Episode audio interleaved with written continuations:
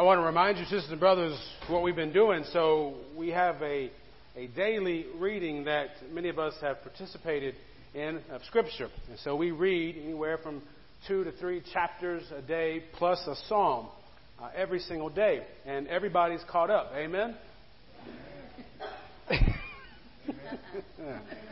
Praise be to God. That's right.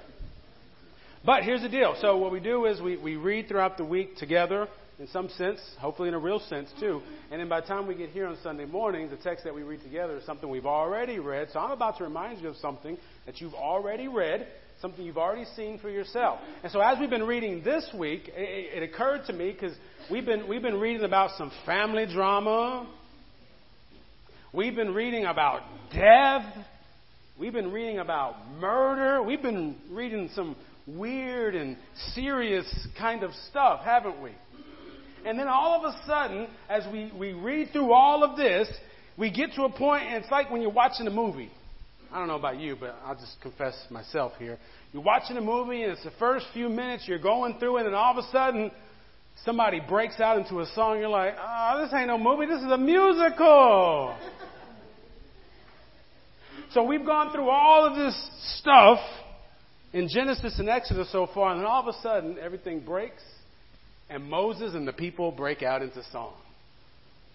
Now, to be clear, this isn't just about music, although music is an important thing. It's been said once music is the soul, is to the soul what words are to the mind, and that music is the universal language of humanity.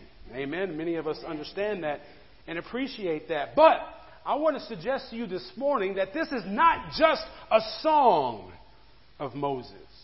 That Francis didn't just read to us the, uh, uh, words to a poem that are just a song.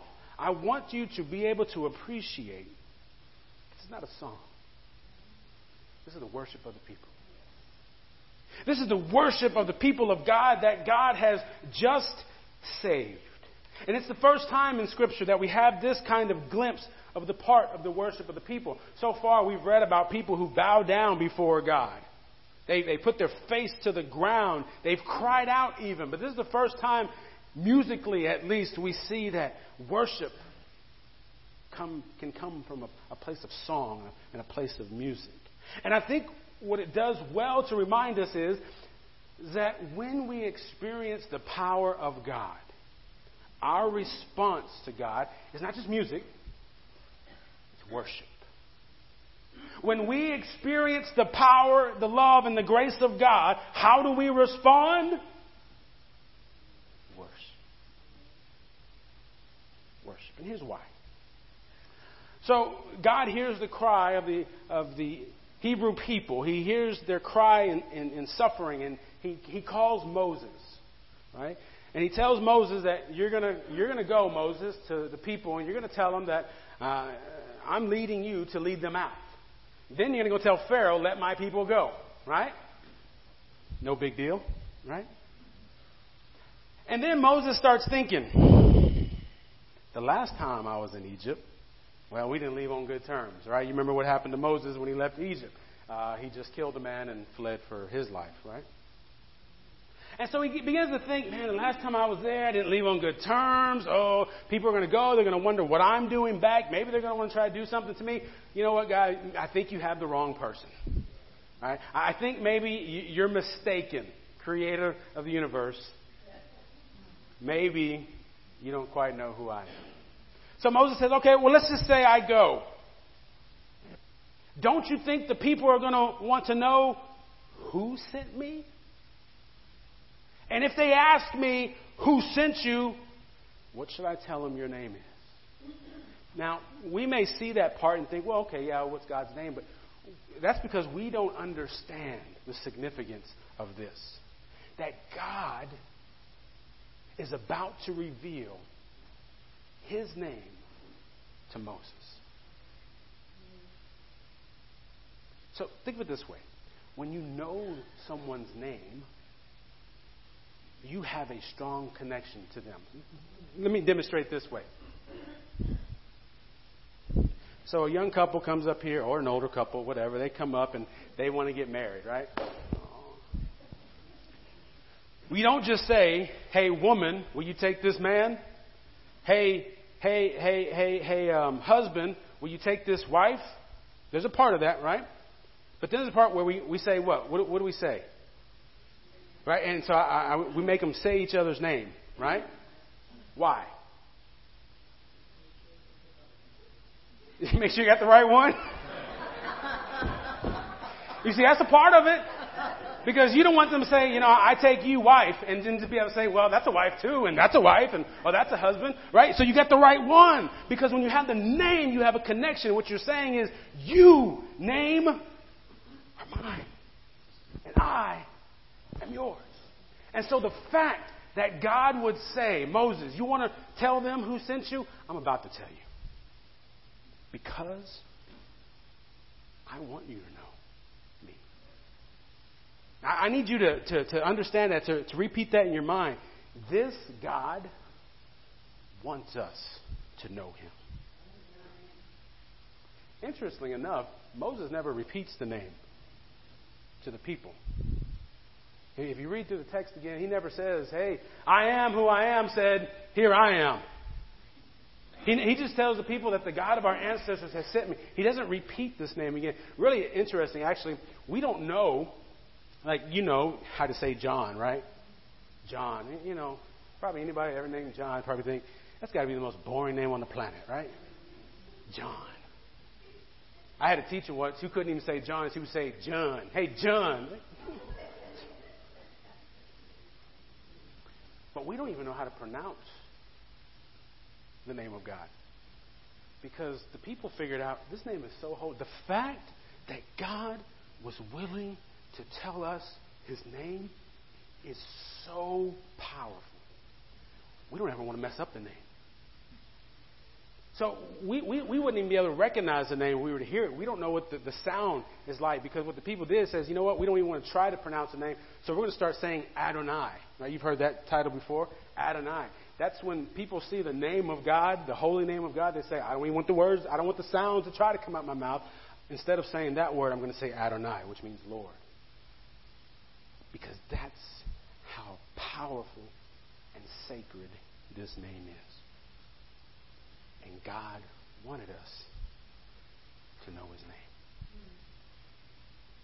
Now, you need to think about what kind of God that is.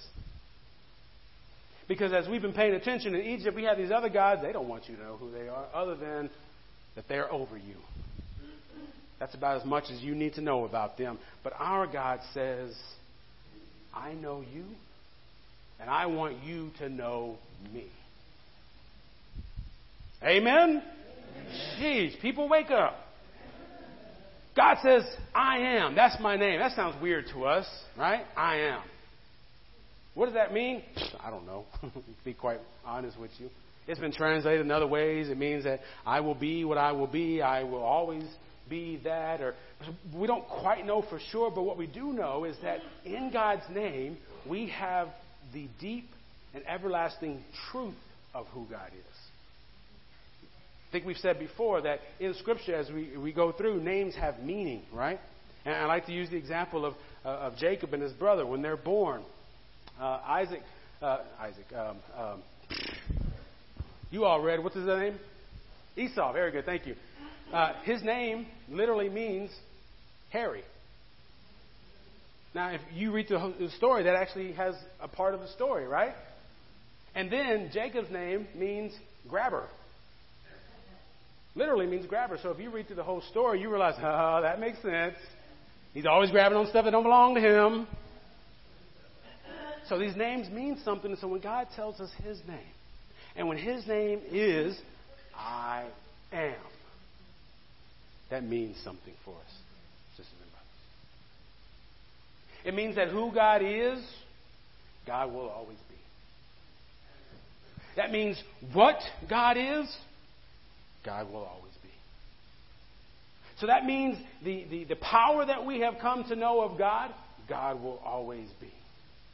The love that we have come to know in God, God will always be. And that even though we got to a point where we said, oh, we can't even say the name, we don't even want to try, that's us trying to be respectful and honorable to that name, but God wanted us to know that name. Because that's how much God loves us. Some of y'all get me. And so God tells Moses, look, you tell him, I am sent you. And so what does Moses do? He goes and says, All right, look, um, God of our ancestors says it's time for us to go. I'm gonna go tell Pharaoh, so you guys get yourselves ready, and we're gonna we're gonna go. It's time for us to leave. And of course, there's a lot more to it than that. There's these plagues and everything else that uh, Moses tells Pharaoh about. Aaron tells Pharaoh about that they experience all these plagues, all these crazy things happen. But something even crazier happened. God does what God said He was going to do, and the people walk across dry ground. The people are saved from Pharaoh. The people are brought out of oppression. The people are brought into a new life when they crossed that sea. Why do you think we why do you think we use water so much? Why is water such a powerful image for us? You know, we're baptized into water, and part of what we are, are remembering is that that water frees us. And so the people walked across, is cool, the Red Sea, the red carpet. And they looked back at the life that they had before. And you want to know what the first thing is that they did?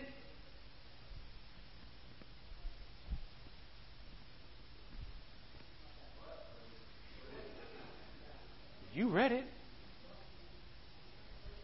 They worship. They worship. They sang a song. And as you read, it's kind of a long song. They stood on the other side of that water and they looked at everything that God had saved them from and they said, Praise God. And they didn't just say, Thank you, Jesus. They said, Look what God has done. Pharaoh tried to hold us back. We had a life that was over there that wasn't the way it was intended to be. Look at everything God has done. And they went on and they named every way that God had delivered them. Now, let me ask you a question, sisters and brothers. How quiet do you think it was that day? You think everybody sat down in their pew? They're like,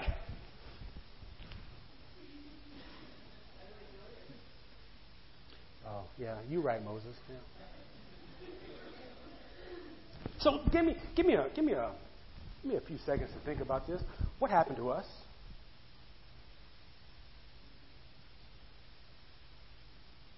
When did worship just become about coming to a place and sitting down? You know, if you go back about a thousand or so years, even longer than that, church would look a lot different. First of all, I wouldn't be in a building like this, it'd be in somebody's house. But even when it started going into buildings, you know, and not about music, people at first thing say, well, the music was different. Well, okay, the music would have been different, but you know what else would have been different? You don't have pews. You look at any, you look at any uh, uh, drawing, illustration of, of uh, some kind of worship space from thousands of years ago. These are these are foreign objects. Because when we came to worship, we didn't come to sit down. This was a place where we came and you would stand up. You would walk around. You would say, Yes, God, you've done this for me. Or if you needed to have a, a time where you just you, you wanted to just bow down, you'd come over here maybe and you'd pray to yourself. You take as much time as you needed to say, Thank you, God, for loving a sinner like me. And then once you felt that, that power of God, maybe you come over here with the rest of everybody else. You say, Now what are we celebrating? Y'all with me? So let's just get rid of the pews right now. Oh, we can say amen unless it gets serious. Oh, okay. Uh oh. What, I, what, I'm, what I'm trying to get you to understand and appreciate. I'm not saying we got to get rid of pews. Maybe. I'm not saying we got to get rid of pews.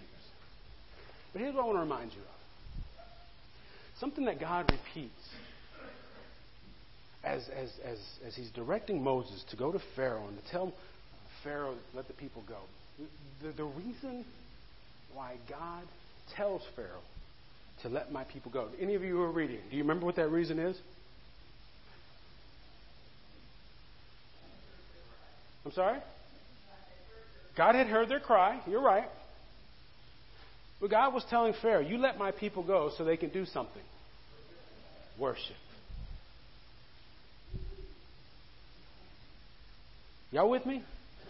So God is saying, I want you to be free so that you can worship.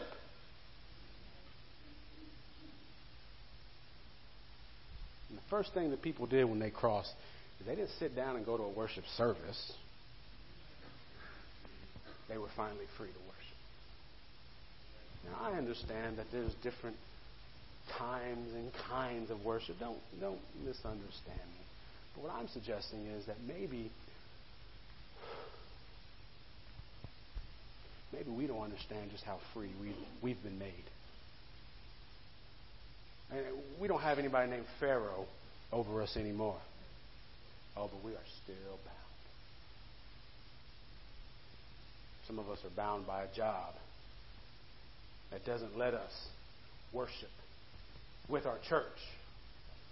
Some of us are, bound by a desire to make more and more and more and more and more. Some of us are, are bound by our schedule or our calendars.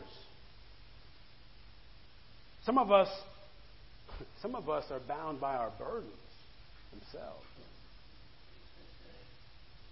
See, we, we don't have Pharaoh problems anymore, but we're still we're still burdened. Some of us it's money.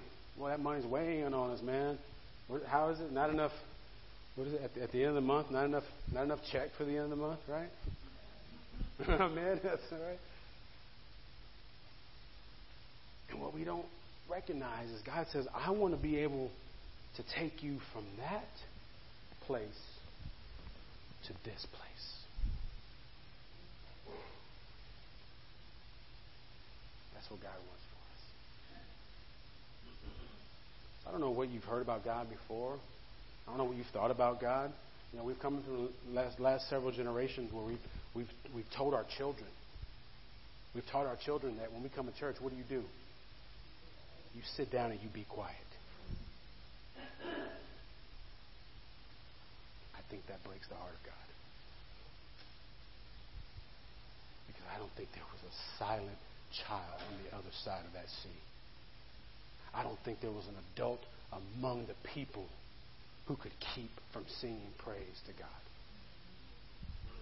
Because they understood that they were free.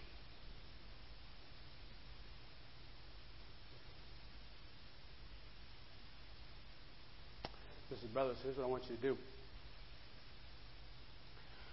When you feel the oppression again of whatever's trying to hold you back, whatever your Pharaoh is today, I, I, I, what I want you to do is to remember who God told you He was. Who did God say He was? I am. One way I've heard that uh, described for us is, you know, sometimes, sometimes in our struggles, sometimes in our burdens, we need a bridge so that we can get across. You know what God says? I am that bridge. Sometimes we need a light just so that we can understand and make sense of all the things around us. You know who, what God says He is? I am a light. Sometimes we feel like we just need something to, to pick us up. We're, we're so beaten down. We are so left for dead. You know who God says He is? I am somebody who will pick you up. That's who God says He is and who He will always be. Y'all with me now? Jesus caught on to this. Jesus said some of this in the book of John. You know that great book of John, my favorite book of the Bible. Amen. Jesus picks up on this, and I think, I think as we read these I am statements of, of Jesus, we're supposed to go back to Moses meeting God in the burning bush. And Jesus says, I am the bread of life. Jesus says, I am the light of the world. I am the door of the sheep. I am the good shepherd. I am the resurrection and the life. I am the way, the truth, and the life. I am the true vine. I am all these things because these are all the things that you need. I am what you need. And I haven't left you to figure it out all by yourself. I've brought you to the other side so that you can be free to have the life I want you to have. You see, when Moses and the people crossed over, they, they said something that just strikes me.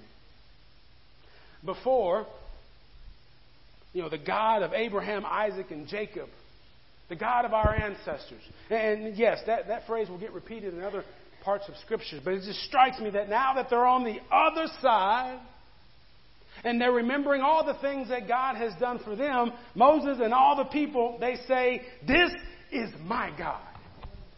This is my strength. This is my might, and God is my salvation. I want to suggest to you that the church is full of a lot of people who've heard about God but don't know nothing about their God.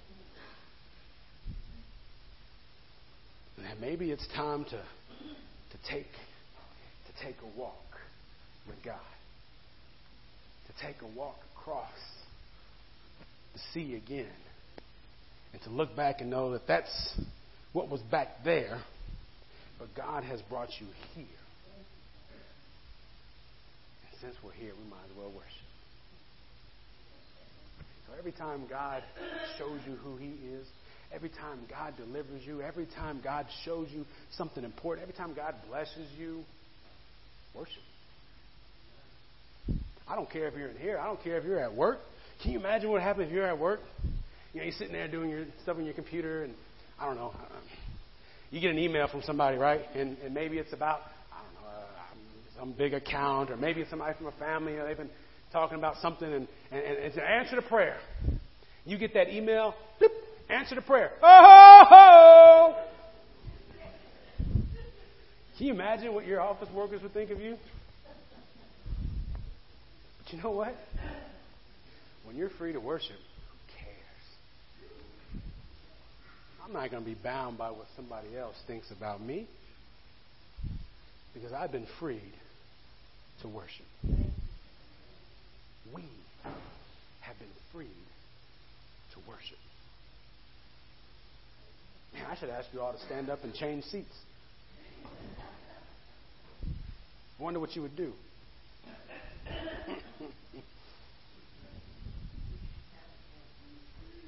Sisters and brothers, here's all I want you to remember.